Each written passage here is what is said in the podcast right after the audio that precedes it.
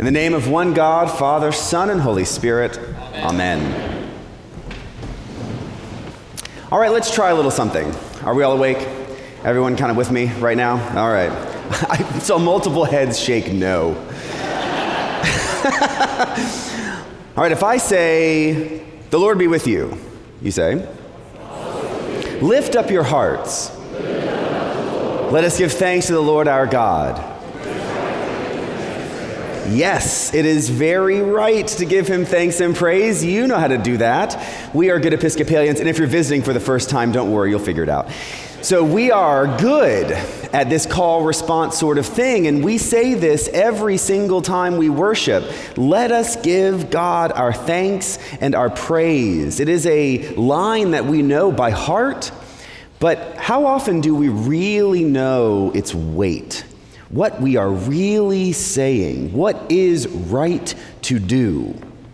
Now, Eucharist is central to us. We are a Eucharistic tradition. We do Eucharist almost every time we come together to worship, especially on main days like on Sundays, because the Eucharist reminds us of our sacramental identity. We are sacramental people. We believe that God is present in stuff, that when we say prayers together and we join together, that God is really present, really present in the bread and wine that becomes body body and blood, really present in our community, that God can be really present in that mysterious sacramental way.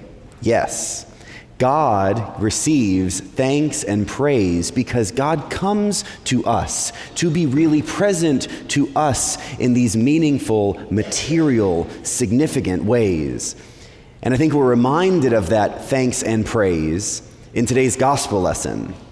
So we find ourselves in today's gospel lesson with Jesus on the move. Jesus is going from here to there. He is traveling through the country. He's between the cities. And he comes across this group of lepers. Now, he's out in the country where the lepers are because they have been shunned. They have been sent out from the city so that they don't infect other people. They're sent out into the wilderness, into the desert, into this country area where they just find shelter however they can. And when people are traveling, they sometimes come across groups like the lepers.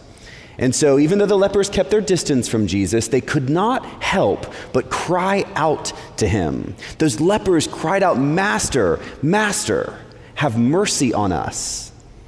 Now, lepers are used to being treated badly. Imagine being a leper. Not only are you sick and in physical pain, but everybody that you know and love turns away from you. And now maybe there's a rational reason to do this so they don't catch leprosy. But how does that feel? How does it feel to be effectively abandoned, sent out into the wilderness to basically just die? Separated from everything that you know, everyone that you love. And yet, as Jesus goes walking by today, these lepers find a little bit of hope. This hope that everyone tried to make them get rid of, they find this little bit of hope and they call out to Jesus, Master, have mercy on us. And Jesus replies. Jesus stops and replies to this group of outcasts telling them to go and show themselves to the priests. In other words, to go and show themselves to the authority, the person who would offer them that blessing, that cleansing blessing, that way to be made new again. Now, as they left, as they walked toward the priest to show themselves to the priest, we know they were healed. All 10 of these lepers were healed. And can you imagine how grateful they would have been? Can you imagine having expected to simply die on their own in the wilderness? They have been made well, they have been healed. That means not only are they not going to die from leprosy, but they get to go back to the world that they know, to the people that they love. They get to go back to their entire life that they had to separate from. I imagine every single one of them was grateful. So grateful to God for his healing that they couldn't help but get back to the stuff to the people they loved the most. All except that one. That one leper, healed, turns back to Jesus, praising God, prostrating himself in front of Jesus, literally throwing himself on the ground in gratitude, because he knew in his bones that God had made him well, that God had put him on a new path, that God had given him back the life that he was given when he was created. And as he throws himself down in front of Jesus in gratitude, Jesus says, Were not ten made well? Are you the only one who came back to say thanks? We should be careful because gratitude is just a feeling until gratitude becomes an action. A while back, I was sitting with a friend who was telling me just how hard life had been for him. That recently, over the last couple years, he had struggled to kind of get his life on the right track. He wanted to be better. He wanted to stop doing the things that were unhealthy and that kept him down, that kept him separated from his friends, that kept him struggling at work, but he just couldn't quite stay on the tracks. He knew what his life wanted to be, and he just couldn't do it. Now, that kind of struggle is one I think we all understand. At some point, we all choose to sort of grow up. We all choose to kind of leave the stuff behind that was perhaps fun and a little irresponsible, and we make a shift. We turn toward the kind of person we want to be. For some of us, maybe that choice is a little accidental. But I would bet for many of us, maybe most of us, there's intentionality around becoming, becoming the person that we want to be. But you see, this friend of mine was having trouble with that becoming because he kind of wanted to just make the choice and do it.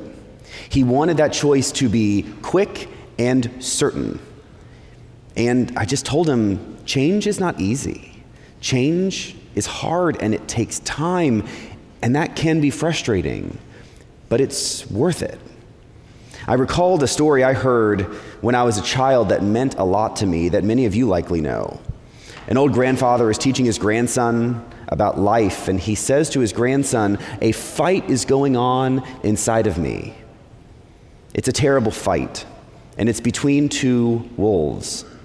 One wolf is evil, he is anger and envy, sorrow, regret, greed, arrogance, self pity, guilt, resentment, inferiority, lies, false pride, superiority, and ego.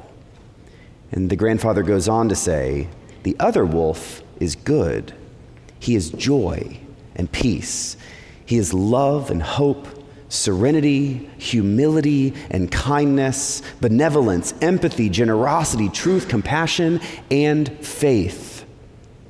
And the same fight is going on inside you, my grandson, and inside every other person, too. The boy thought about what his grandfather had said and he asked, Well, which wolf will win? And the grandfather replied, The wolf we feed. Last week, we heard Mary preach about faith being a verb, that we don't just have faith, that we do faith. Faith as a verb, acting on our faith, is a critical idea for our discipleship. We are not supposed to simply assent intellectually to this Christian idea. We are meant to follow Jesus, to actually go somewhere and do something. We are all on a faith journey. Where are you in this journey of faith?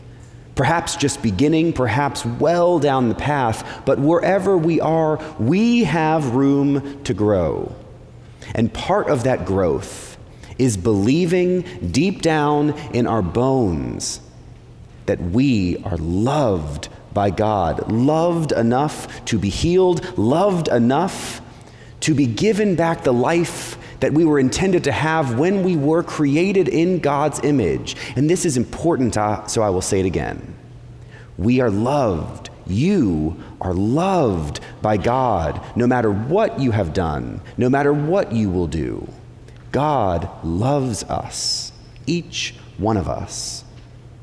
And yet, we have all been people who have judged others, We know how it feels to find ourselves judging others, and even worse, we know how it feels to be judged by others. That kind of judgment is writ large in today's gospel lesson. We know what it's like to feel lost, to feel helpless, to wonder who will come to our aid, and yet, we have been given a path out, a way out, a way to move forward, and that is to follow Jesus and that following takes action.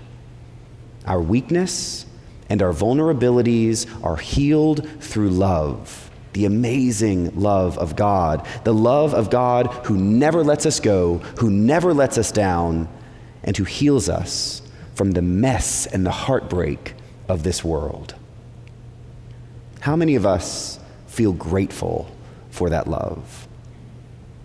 But how many of us have actually, truly acted to show that gratitude. We all have a long way to go, but we know that God goes with us every step of the way. We're not all made clean, Jesus says. Were none of them found to return and give praise to God? Remember, Gratitude is just a feeling until gratitude becomes an action. Amen. Amen.